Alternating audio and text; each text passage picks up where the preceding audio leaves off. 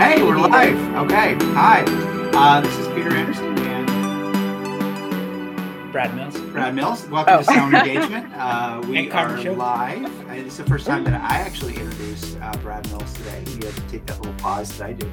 Uh, we are so excited uh, today to have Carmen Schober, and she uh, just wrote a lovely book. I'm in the middle of it right now. It's uh, very, Oh, very fun. yeah, I Thank it. you. I, really I didn't know you were reading it. Yes, Awesome. it's very good.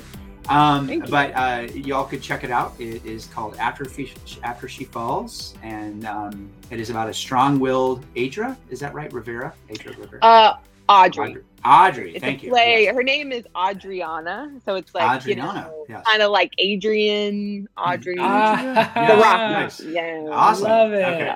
yeah. So it's about Adria Rivera, who is a nearly uh, achieved her goal of being a professional mixed uh, MMA um, mixed Mhm. martial artist, but then she fell in love with a man who knocked all the fight out of her. It was a very abusive relationship. Mhm. And um, when it finally comes to a head, she then flees with her young daughter to a small, a small hometown in the mountains of Pennsylvania. And she's going to have to face the people that she left behind and put her uh, life back together again. One of the things I like about your book is if, as a marriage and family therapist, it's kind of cool how you interlink, excuse me, a lot of like family of origin stuff. That's one of the things I liked about that. It was like, oh my gosh, Thank you. because as a family therapist, I'm always like uh, talking to people about their past, and I love how Adria kind of goes back and recovers some of that, and they've got these old Right. parts of the family system that haven't worked out, and she's having to Right. reconcile that sense of exoneration. So it's a very good book. I hope um, all of our Thank listeners you. will. Is it still like pretty high up there in Amazon list, or You know, I Yeah. think it's it's kind of relative. Like it's Hmm. it goes in and out of like the top 100. It goes in and out of the top Wow. 50. Um, but I think it's doing well. Like ba- basically, you know, as a as a debut author, I think it's doing better than most people expected it to be doing. so it's like a little underdog, Wow. but it's fighting. That's I'll nice. writing Just like Rocky. Yeah. Mhm. Who, who knew that Yep. um, Rocky would actually uh, be there? So let me see if just to be uh, the two of us here. Okay. So Brad had to Yes. kind of step out just for a moment. Um, so Carmen, uh, let me know a little bit about, uh, well, I guess I can't. Um, let me know, tell me a little bit about uh, what this book has been like for you. And um, yeah, tell me a little bit about this journey, if you could. Yeah. And, uh, yeah, talk to us about that.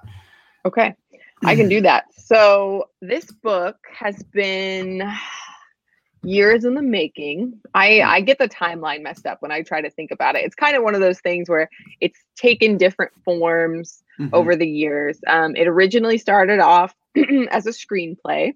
I was taking a screenwriting class, and uh, our assignment was to create a scene um, based off of our favorite movie. And I chose Rocky. And I thought to myself, like, how do I take Rocky and make it more me, like something Nice. that is, Yeah. yeah, my style. Um, and so thought of a female protagonist, not boxing, mixed martial arts instead. Um, and I just wrote that one little scene, and that was really fun. It was just a scene of this really tough chick, like running, and these people, these guys in a car, like heckle her, and she outruns. It's not in the book. It's not included in the book, but that's how it was like born. This idea of this woman who's really tough, but has this secretly super tough home life before she leaves that behind. Um, and then, you know, as far as like the journey of the book to where it is now, it was kind of that. Uh, I said underdog earlier. It's very much an underdog thing from start to finish because uh, I studied English uh, literature and creative writing in college, but you don't ever learn how to write a book and you don't learn how to like sell a book. Those are all things that you figure out by yourself later. so I've spent the last at least four years um, figuring out all the steps of the process, whether that's getting an a- getting an agent or and then the publisher and all of that. So that's a little background on it. That is fascinating. Yeah. Was Mm-hmm. it was it part of your own story too? Did you feel like I mean I, I I I felt like when I was reading her I could sense times where I have met you. It's like that's something so I mean was it kind Well, of part yeah. of your personality Yeah. a little bit in there as well or your own personal think- experience? Yeah. I definitely there are elements to the story that I draw on from real life. Um, I have been in an abusive relationship before. Not not really like Adri's. Mine was very different. The the connecting thing though is that very strange um, dynamic that happens where you know you um, you know this person isn't good for you, but you feel like you need to stay and you need to, you know, like I, I understood that part of being in that kind of relationship. And I think that comes out in the book. Um, obviously, being a Christian, becoming a Christian, I've felt very similar to Adri um, in different points of my Christian life, whether that's feeling like I'm, you know, just so far behind or I God's not going to want to help me because I messed things up too much. Just certain little moments that she has spiritually. Um, definitely, I've had those before. But a lot of it is also just like a voice thing. Um, since you know me, like you said, like you know how I sound, and how I sound is kind of like how I write. It's not necessarily on purpose. Um, it's just kind of kind of a little you know i i definitely i like having a distinct voice when i write so i don't try to take myself way out of it um but adri is still very much her own distinct character yeah wow um the abusive relationship i mean you don't have to go into too much depth with that yeah. what would you say was it more like verbal or the manipulation the games and and is that so, also yeah just talking yeah oh yeah yeah sorry mm. um didn't mean to cut you off uh it was physically abusive. I just meant more like um I wasn't married to the person. Uh, you know, we didn't have a child together. Basically, it was a relationship I had right as I was getting ready to leave mm. high school. Mm. Um, really my first boyfriend, first everything. Um, and it was just very over time. It was it was gradual, you know, it was like a like a he would tell a lie and I would know it was a lie, but then he would somehow just through like persistence convince me that it wasn't a lie. And that's kind of like mm. how it started. And then I would sort of be like, Am I? You make me feel like I'm crazy, basically. Um basically and then gaslighting, a lot of gaslighting. Yep. So, yep. Right. Gaslighting. Sure. And then um, you know, and then like occasionally at different points he would like push me really hard or wrap his mm. hands mm. around my neck and just certain like really scary moments. Um, which is kind of what got me I have done um, boxing and Krav Maga before, and mm. being in that situation, um, being that scared and feeling like you know I just kind of froze and was panicked. Um, I feel like that is what that's another layer of as why I like combative sports. I think they're wow. empowering. I think people should do them. I think they should have, especially women. I think you should have yeah. some idea of what you can do if you sure. find yourself in that vulnerable of a position. Yeah.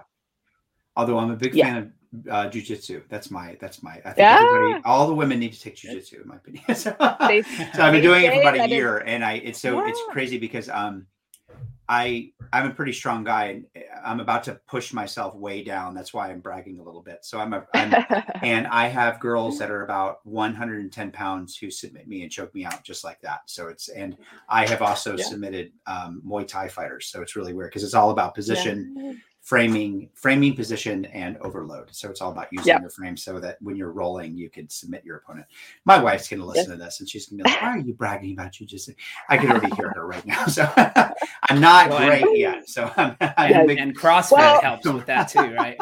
Right. All your yeah. crossfit training. i don't you know I, have been running now. I don't i think i'm going to get rid of crossfit and just yes oh, I, I used to yeah now i'm going to just talk about running all the time. Oh. well oh, um all right, so Carmen, yeah. So talk to us. What we I really wanted. What the thing I was most fascinated about is um, what is it like to write a book? Tell us about that process, the insecurities that you may have had. I think um, a lot of our listeners, I'm hoping they'll listen, um, are may want to write, but I think the biggest the biggest thing is just the the how overwhelmed it seems. Like, oh my gosh, mm-hmm. like a novel. Where in the heck do I mm-hmm. start? And I I if I ever were to write something, I don't think it would be a novel. I'm working on something called the conservative therapist slowly and slowly mm-hmm. it would be something that's totally a nonfiction but um talk to us a little bit about like just your process the fears that you had to get over i know it's more of like a marathon more so than just a, uh, mm-hmm. a you know you have to do it all at once so yeah yeah, yeah what was yeah i can talk like about that. Hmm. It's actually a good time to ask me because I'm doing it right now with my new book. it's all fresh in my mind. Um, although writing this one is very different than writing the first one because so I can talk about that too. So uh, after she falls, really what I had to get over when I was writing that book is I still was in a mindset where I thought to have a writing career and to be successful, I cannot be 100% who I am. Like, I cannot be Carmen the Christian. I cannot be Carmen the conservative. I cannot be Carmen with my, you know, specific worldview and approach to things. Um, and that looked like two different things. Like, you know, there's the publishing industry, super woke, uh, very, um, very catered to like progressive tastes. But then you have the Christian publishing industry, which is very different. I wouldn't I mean it's it's edgier than people give it credit for, but it's still there is like very specific expectations within a lot of like Christian audiences that books aren't going to cross certain lines. And so I I wanted to write a book that I knew was going to cross some of those lines but I also didn't want to like veer into this very predictable feministy woke approach to telling this story, which it easily could be, right? It's like a female Rocky. So you could turn that into like this very stupid story about you know you, you know you've seen like the the um yeah well, the like Rey, female like, remakes of it. Well, like Rey yeah. from Star Wars, who already is like knocking down Luke Skywalker in the second episode when she hasn't even done anything. yeah. so I wanted it. I wanted it to be yeah. I wanted it to be realistically feminine but strong, and I wanted the book to have elements about abuse and and approach like Christianity in a different way than I think a lot of Christian books do. So I had to. One really important part of the process was I just decided is like Carmen, tell this story the way you want to tell it and then because that's the only way you're going to enjoy the process that's the only way you're going to mm-hmm. stick with it through the long the long you know hours that it's going to take to get this done um and that helped so just being honest with myself about like mm. at the end of the day you can write it all these different ways to appeal to all these different people but it's your book you're the one who's going to invest hours and hours and hours and hours of solitude and blood and sweat and tears and you're going to sacrifice a lot of things so you might as well tell it the way that you feel like you need to tell it. Um, so that was important for me personally. Also you have to just have a lot of trust in god i feel like when you do that because like i said you do it is a sacrifice. One thing i always do tell people if they want to be a writer is you should be very sure that you want to be a writer because it's a lot of work it's a lot of time spent by yourself um, it's a lot of criticism. It has to be worth it to you, I guess, basically, is the act of writing has to be fulfilling enough and what you feel like you're writing has to be important enough that you're willing to do all of that. Um, and for me, writing is that. Like when I'm writing, I feel as hard as it is sometimes, I feel like it's very much like a gift from God because it doesn't it's not it doesn't feel like i could do it if that makes sense. Like like you said writing a novel is very hard. It's like hard to think of all the pieces and how it works together and um i just did it and i'm doing it again now and it's still really hard but i feel like god is very gracious and just it's my particular gifting um so that I, my encouragement would be if you feel like you have that gifting pursue it um and if you don't then do not because there's other things you could do that are important right, yeah. and less terrible. Um, that probably answers yeah. some of your questions. Yeah. Well, it's kind of interesting. Go ahead, Brad. Yeah. Yeah, I'll just jump in on occasion, but um, what were the things? So, two questions really, but sort of how did you start? Um, what was your original goal? Was it okay? I got to finish the novel. I need to find. I need to finish a synopsis so that I can find a publisher. I, I, I know some of these questions don't really get at resilience, but just starting from the very beginning of yeah. the process yeah, we could talk about for someone for sure. who's completely fresh. And then also what um, what kind of things did you have to by making those goals, you know, you're giving up other things that you could prioritize your time in. And so that's like you said, the sacrifice you have to make. I guess what I'm wondering is how do you how do you keep yourself from being distracted by all the other things you'd like to do but are going to yeah. keep you from achieving those goals? Yes, I think I got it. So how it starts if you're totally brand new to the process and i'll, I'll kind of answer it for fiction and nonfiction because they're kind of different um, the first thing i would recommend you do if you want to write like a novel is read a novel that you really like and write out how the plot progresses because that's going to help you figure out how to build a story. That's the hardest thing about, you know, like a lot of people when they sit down to write fiction have a really interesting like concept or they have a really interesting scene in mind, but what typically happens is they'll write that and then they get like stuck because it's sort of, you know, it's like so now how do I get this all the way to the end of a whole story? So a lot of it is just learning how to tell a story and you do that um, there's obviously lots of books you can read about it, but personally, I like reading books that I like and watching movies that I like and just kind of being like, okay, protagonist A tells protagonist B a lie. And then, like, that's one thing. And then it's like, and thus conflict ensues and character C intervenes. And it just helps you to slowly figure out this is how this is going to work. Um, for nonfiction, nonfiction is very similar to um, writing a thesis or something like that. So you have a main idea, you know, you have this argument you want to make. So let's say you're trying to think of a popular nonfiction book. Um, this is probably this is a controversial one, but you've got a uh, Joyce Meyer's Battlefield of the Mind, very popular book, especially among Christian circles. Mm. Um, and the premise of that book is your mind is the battlefield, and you have to, to do certain strategies to, uh, you know, win the war. Essentially, is kind of the the big analogy. And so most nonfiction books start with that kind of idea. Is like, what's this big argument you're going to make, and then what are all the sub points that are going to make up all the different chapters supporting your argument. Um, and then once you have your book finished there's different ways you can go about it. I personally wanted to do the traditional publishing route, so I got a literary agent because I feel like that makes the process much easier. Um, a lot of people self-publish, and you could certainly do that. Um, self-publishing, and there's lots of resources on how to do that now. To me, though, it's just a lot. You have to that has to become like your full-time thing. You have to market the heck out of it yourself. You have to design the cover. You have to do all, you know, it's just none of it really uh you never you don't get any there's no part of it that you get to give to somebody else and they do it for you. So the literary agent does a lot of work for you. The publisher obviously does a lot of work for you. Um so that's kind of how it looks practically. And then as far as just like dedication, resilience wise,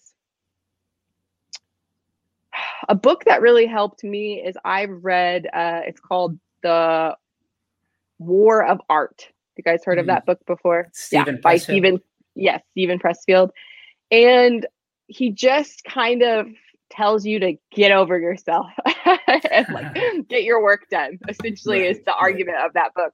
Um, and he makes a very compelling argument that God gifts us all with these purposes and talents in our lives. And when we allow ourselves to be distracted and to put them off, it like stunts us spiritually mm. and it leads to a lot of different things. And I, I think that that's true. I believe that idea that if you um, have something on your heart that you really, really want to do. I mean, I've wanted to be a writer ever since I was little.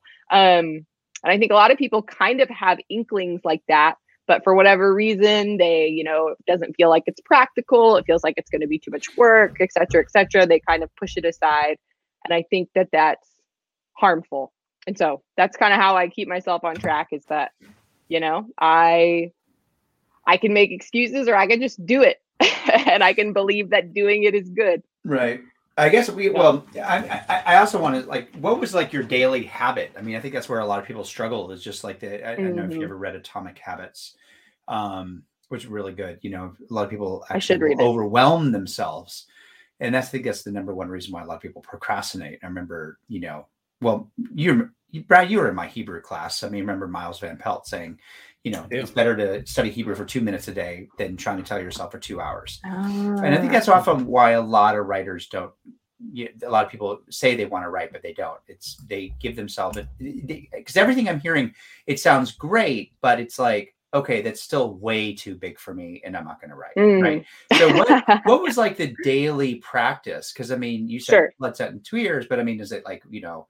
Talk to me a little bit about the process because I think mm-hmm. that's where I wanted to go a little bit deeper here. I mean, I think most sure. people kind of know a lot of that. You know, it's more mm-hmm. like what were the fears? What were the insecurities? What are like, I mean, I truly do believe I remember talking to somebody before and um, there there are I think it was Anthony Hopkins. Not I didn't talk to Anthony Hopkins, but he I remember him saying he was he was interviewed. Wow. And yeah. um and somebody had said what it's like to be the best actor in the world and he had said actually i'm not the best actor in the world i could go to new york city and london right now and point out all the better much much better actors i just really got lucky so you know there are a yeah. lot of people that are yeah. so good at their craft but there's something mm-hmm. that often and i think you're onto something about something that holds holds them back but talk to me a little bit i guess about the process about the discipline sure because i hear that yeah you know probably more yeah. than anything you know, that yeah. sets you apart than people that haven't published, you know? Yeah. Right.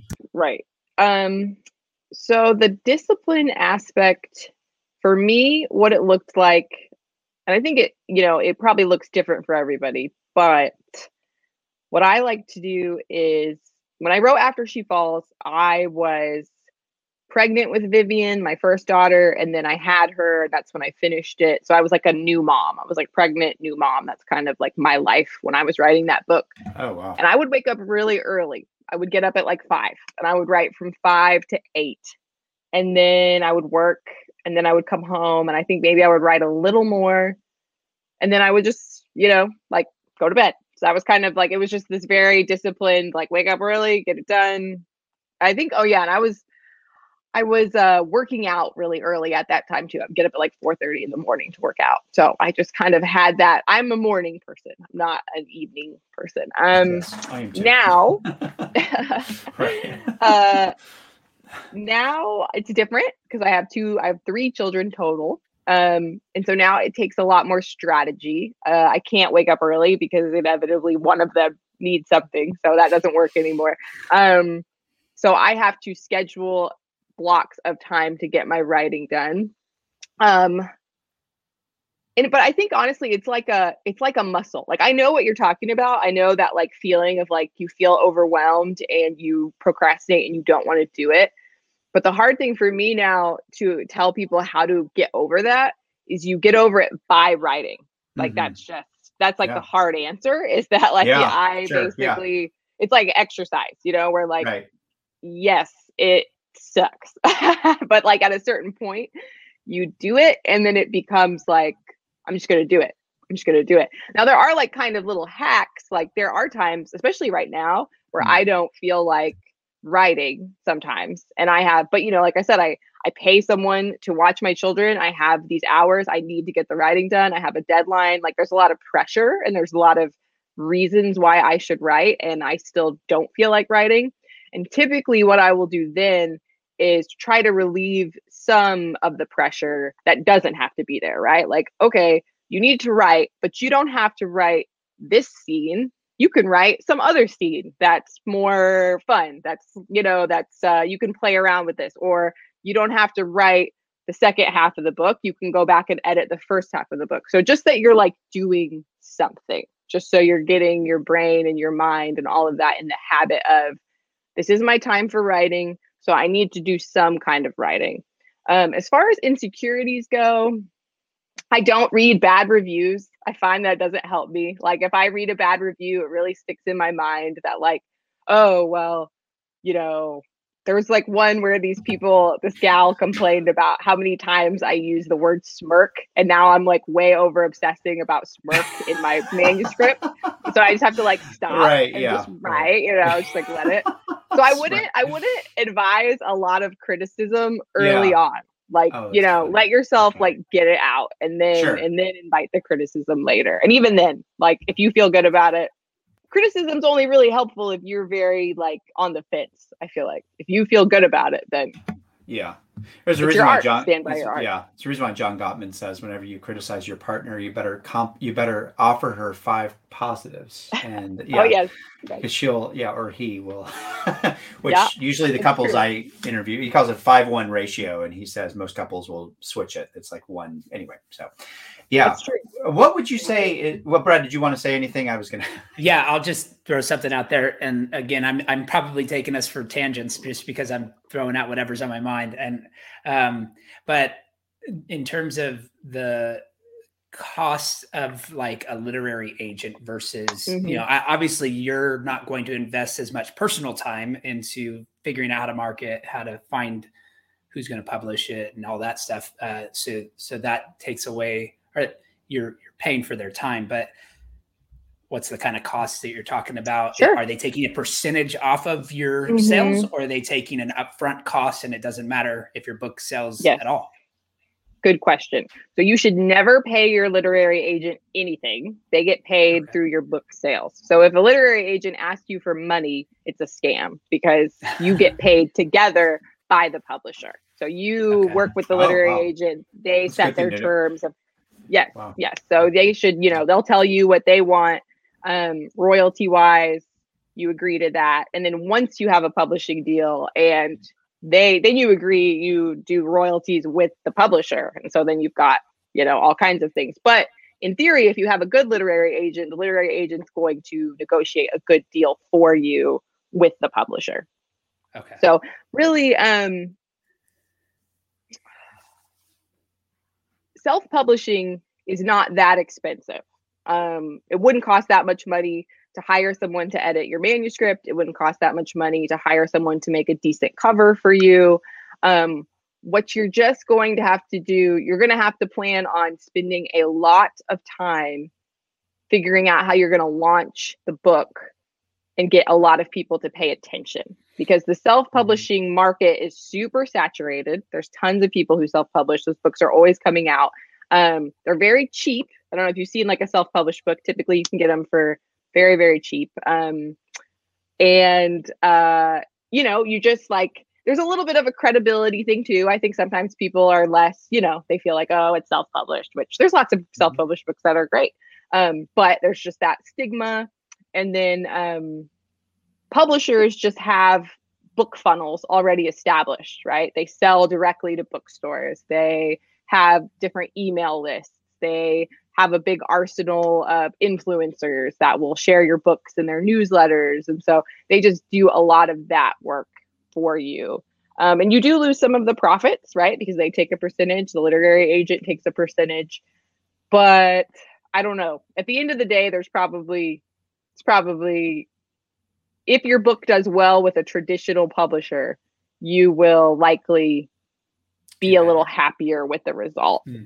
I think. Yeah. I would think you would get Little- to focus on what you want to do, Yeah. which is writing, right? You, Yeah. you kind of Yes, exactly. Exactly. I mean, you still have to do a lot of promotion. Like I still I have to do a lot of um I do a lot of strategy myself, but it's also it's also like a personality thing. Like I was already kind of already trying to build a platform because I feel like what I found with my book, maybe this will be useful to someone. Um so before I ever had a book, I was Carmen Schober, the cultural commentator. Like Hmm. people read my stuff because I would get things published in the stream and I would share things on Instagram. And so I had an audience that liked me because of my faith and because of my cultural commentary. So then when I had a book, um, it was like they were like, oh, well, I like Carmen, so I will buy her book. And I think that's one less barrier, especially as a new author, because there's so many books out there. It's it's easy to just kind of be like, ah, it sounds good, but there's like a million good books. So the difference is I like Carmen, I would like to support Carmen, and it sounds like a good book. And I think that gets more people to like actually execute spending the money on it. So, Yeah, you can never go wrong building a platform, regardless of what your Yeah. plans are. You know, trying to uh, establish who you are before you have a book, I think is always a good strategy. Although I, um, I, I, I, in preparation for this interview, I did look up self publishing, and Beatrix Potter, The Martian, and The Shack were all self published books. I don't know if you knew that. Oh, Um, yeah. well, you know, yeah, which is kind of interesting. they're really So was the Martian. Yeah, what was it? Yeah. Anyway, keep going. Yeah, what? Yeah. Sorry. well, I was gonna say, I think Hmm. there is this weird idea that a lot of people have. They think that they're gonna self-publish a book, sell a ton of copies, and then a publisher will like pick them up.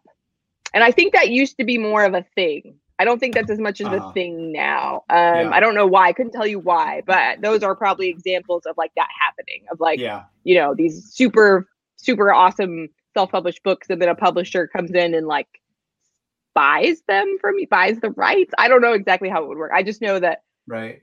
Typically, if you self-publish a book, you're not going to get the chance to traditionally publish that book. It's kind of like a publisher's not going to want it after you self-publish it, which isn't bad. That's just something to Right. know that like That is really You know. Yeah.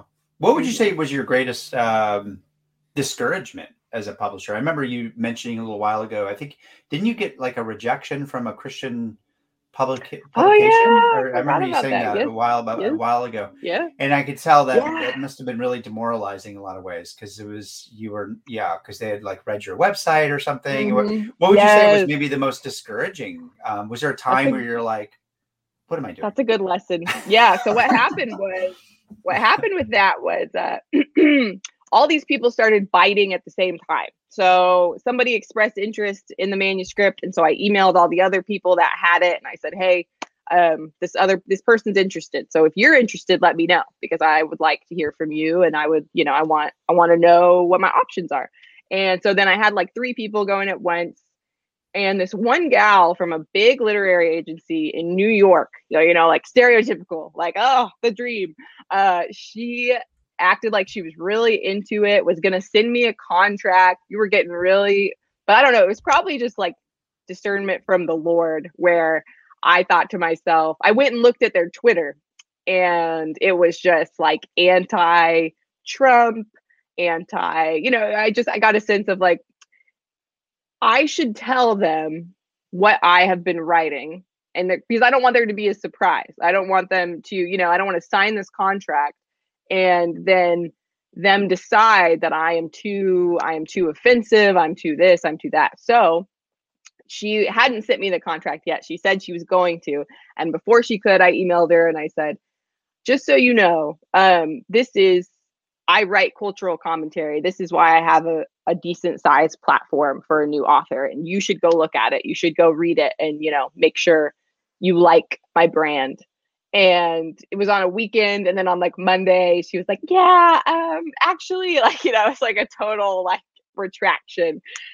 And it was really discouraging. But, you know, what was really cool about that is like, I should have been devastated and I wasn't it was weird. I mean, I was disappointed, but I was not like if you think about how much time and effort I put towards that dream and to have like a New York agency act like they wanted to sign me and then take it away, like that should have been so much more devastating than it was. Um, but I think it goes back to that where I said like from the beginning, if I was going to be a writer, I was going to write what I wanted to write. Like and so that just helped me kind of deal with with that disappointment. And then on the flip side, the agent that I have now, when we finally got to talking, she'd already listened to my podcast. She'd read things that I wrote, and she was super excited about Carmen the person. And so that was yeah. yeah. Yeah. Yeah. Wait, Hey, so that's kind of demoralizing and good. yeah, yeah, that's great. Yeah. how they balance each other out. What so Yeah. based on you've said this a, a couple of times, and I think it's important that you have an idea of kind of what you want to write for yourself that you would be proud of, and that would stay true to you know your goals uh, Yes. in that novel. But how does how does like thinking about your target audience and and how does that play into to, is there a dilemma there at all is it like well my target audience is just people exactly like me and so that's an easy easy uh, way or are you trying to broaden it out Yeah. there to where you're reaching beyond that and therefore you do Mhm. have to factor and i would think it would probably be something similar like once you have a target in mind you're probably going to write future books with that same group Right.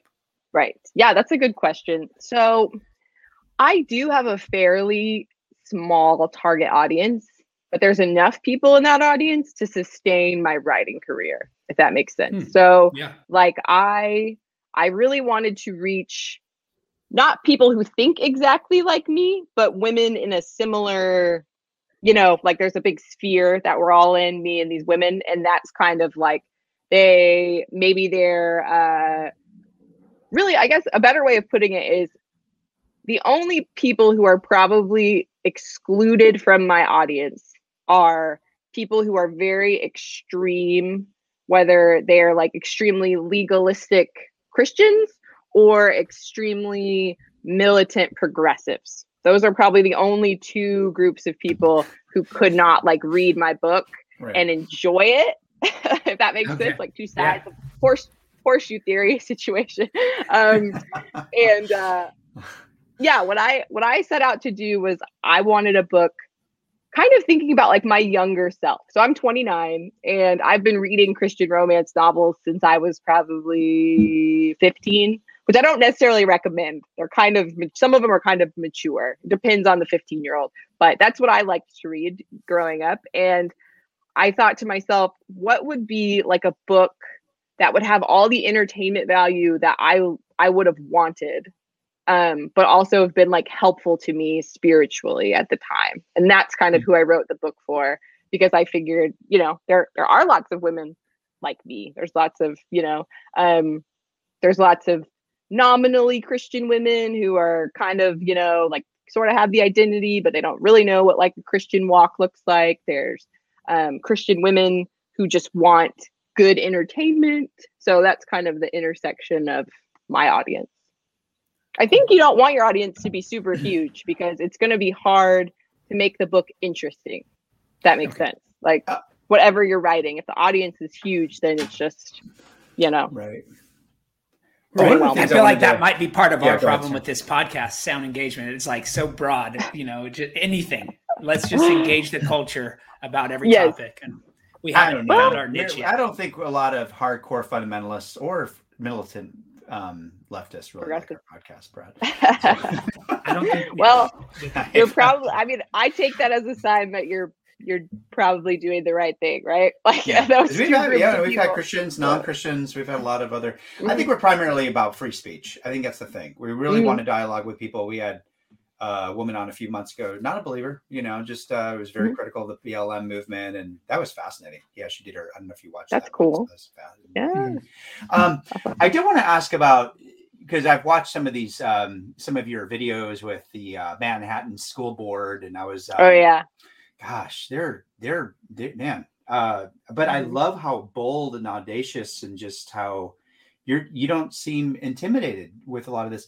Does your some of the um the the background with having to go through such a terrible like that kind of relationship and then having to you know go through this kind of recovery. And do you feel like that has contributed to your own story um just by and I've often like would post stuff too that a lot of the stuff that I see on these extreme ideologies, especially on the progressive left, it really does remind me of the women that I counsel, the things that they tell me about what their abusive husbands do, the way they will manipulate things, and yeah, you know, just I, I don't know if you do you feel like that. This is kind of interesting that this was your first novel. Do you think that that was kind of like a segue on who you are as a person, but also what you stand for, and just to, um, you know, uh, how you yeah. see that also as a cultural yeah commentary? Yeah, well? I under. Yeah, that's a really good question. I think so. Um, I think that, like you said, um, I was in a relationship where I spent a lot of time being emotionally manipulated, um, and I spent a lot of time being scared. And thankfully, I got out of that. And um, you know, I that is really what was a big catalyst for me starting to care about my Christian faith. Like that relationship ending was, uh oh, you guys still here? Yes, we're here. Hello. Yeah, no, we're good. Sorry, uh, throw you off. We wanted you to give. We wanted to give you the solo. Oh, okay. You wanted like icy, icy. I was okay, like, oh. right. right. Okay, not uh, me. Yes. Right. Okay. okay. Let's do that again. Whoa. Okay. Yeah. Go ahead, Carmen. Yes. So basically, um, to answer your question, yes, I'm not. I am very good now at identifying emotional man- manipulation when it's happening, and I'm not mm. scared of a lot of things. Like I still feel like kind of like in the book when Adri is like nervous or unsure, like yes, I still feel those things, but ultimately I've worked this muscle enough times. I've stood up Mhm. and and and faced down people who don't like me. I've been called names. I've done all the things enough times now that there is just a there is just like a resoluteness that comes. I know I'm gonna go stand up in the school board meetings and people are gonna hiss and write mean things and it, it just doesn't it just it doesn't stick like it used to you know it, it kind of Mhm. it kind of bounces off because part of it is i know what i'm doing. I know why it's important. Um, i'm motivated because i love jesus. I'm also motivated because of my children. I just kind of keep my eyes on the goal. That's that's probably the best way to sum up some of the advice i would give people is you're gonna feel a lot of feelings. You're gonna um, get a lot of distractions. You're gonna process whatever it is is gonna be challenging um, what has helped me the most is learning how to control what i focus on. And in the case of writing that's uh, sit down and do it. Some people are going to criticize you. Do it anyways. Um, you're not going to get to go do this fun thing. Do it anyways. Like you know just kind of this Mhm. mental discipline of you're stand up in front of the school board people are going to call you mean names do it anyways um, Mhm. and i think that's something that i would encourage it's really hard to do it the first time but what i always encourage people is if you like step over to the other side of it you do it it's done Yeah. um it becomes easier Mm. Wow. Are you? Yeah. Would you say it's been surprise? Because I mean, it's it's been really successful. Would you say that that's been a surprise for you, or not a surprise? you know, so you know uh it's been good i mean i i have always been uh i have high standards for myself um Mhm. I am humble in that I know that I'm a newbie, but I I did everything I could to make it be successful. So you know, it was kind of this mix of like a lot of it is outside of my control, but the things that I could control, I know I did the best that I could.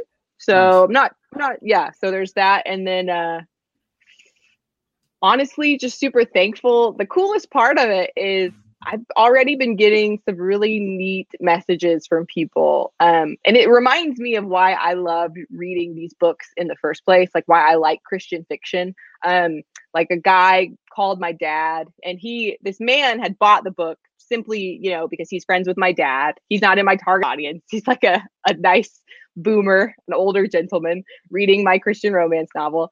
And uh, he called my dad to say that he was reading it and just like the coolest thing happened his his son of 15 years who he had never he hadn't talked to in 15 years called him and wanted to have a relationship with him and if you remember at the beginning of the book that's what happens at the beginning of the book is adri Yeah. calls her uncle and and like obviously it's But not she like hasn't seen it for so many years. Yes. Right. Yeah. Right, right. It's not like Yeah. Christian fiction like makes those things happen, but I think probably what happened is, you know, the guy was reading it, he was thinking about his relationship with God, he was thinking about his relationship with his son, the similarities, Wow. and then like God orchestrates those cool moments in your life, you know, when you're really cool.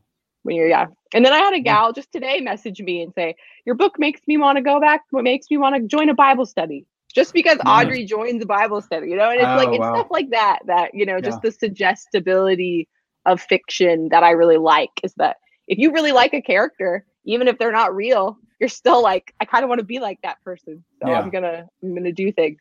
So that's that's been the funnest part, you know. Mhm. I want it to be a ministry. Like it's awesome that it's entertaining. The praise for it is lovely. It's very flattering. Um, I worked really hard on that book, so I take all of it. I love it, but I also, at the end of the day, if it doesn't help people, that would be a bummer. So I'm glad that it is helping people. Yeah. I want to be respectful of time. Do you have to pick up kids? Yes, Okay. All I should go soon. We can do. We got five more minutes. Maybe okay. five- I want to be mindful of that. Yeah, thank you. Yeah, Yeah. let me.